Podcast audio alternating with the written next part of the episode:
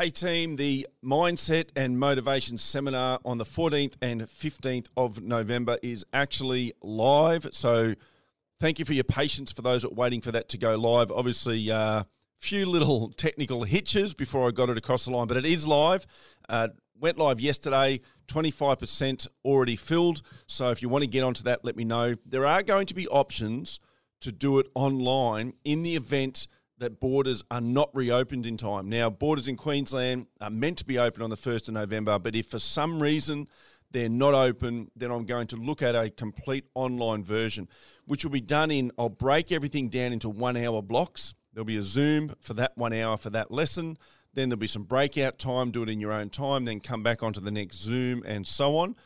I will record all of those so that anyone that does the program online, if we have to go into an online version, you will have access to that forever. So you'll be inside a private group, you'll have access to that forever. So if you want to do the online version anyway, if you prefer that, um, which won't necessarily be on the same dates, or if the borders are closed, you will not lose any money. We will still run the program. We'll still give you the reset, recharge, refocus, which is the point of the Mindset and Motivation Seminar. Let me know. I will put a link in the show notes today just so that you can go to where it's at.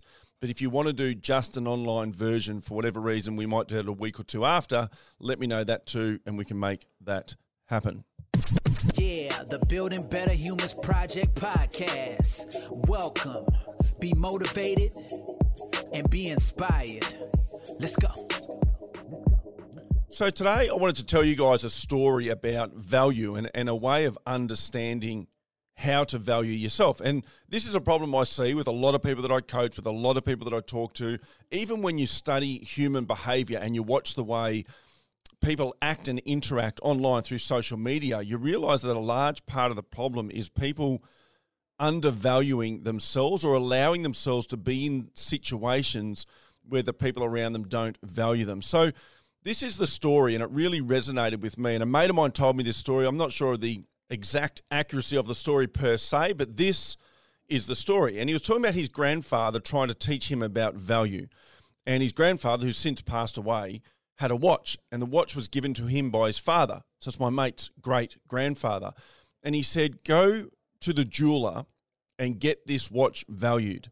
So he goes away to the jeweler with this old watch and he gets it valued. And the jeweler values it on, it's got a few scuff marks on it but they valued off the actual gold, etc., in it and whatever. And basically, they valued it at 150 or 200 bucks. I can't remember the exact figure, but say, let's say about 200 bucks they valued it. And he come back and he told his grandfather and said the they valued it at 200 dollars. He said, take it down to cash converters and see what they'll give you for it. So he goes down to cash converters and he comes back quite shocked. And cash converters offered him twenty dollars for it. And he asked his grandfather, you know, like twenty bucks, but the jeweler it's worth two hundred. You've got to understand with cash converters, they know that when people come there, they're a little bit desperate for money. They'll, you know, give it to you. They'll give you 20 bucks and they'll sell it for 40. They've made a profit. Everyone's happy. Someone's bought a $200 watch for 40 bucks. But then his grandfather said to him, take it down to the museum, to the local museum where they're collecting things from, from um, the past settlers and so on, right back to the 1800s, and see what they would value this at. So he takes it in there, and there's a few markings and things on this watch apparently that made it quite valuable to the museum. And they said if we were to purchase this off you, we would offer you somewhere between five and seven thousand dollars for it. So he goes from the jeweler at two hundred bucks, cash converters at twenty bucks, to a museum that's willing to pay up to seven thousand dollars for this timepiece, for this watch.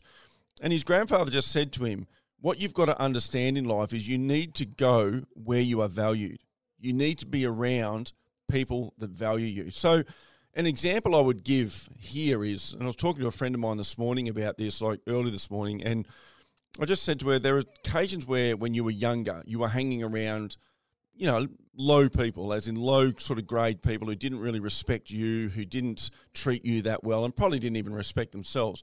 When you hang around people like that, you start to have a lower opinion of yourself because the people around you have a low opinion of you. So you just assume that that's your value. But when you move into circles where people value you as a person for what you contribute, for who you are, you start to think higher of yourself. You can get 20 bucks at cash converters or you can get $7,000 at the museum. Either way, find a situation where you are valued. And if you are currently not in a situation where you feel valued, where the people around you don't value you, then it's on you to go and find a different group of people to be around.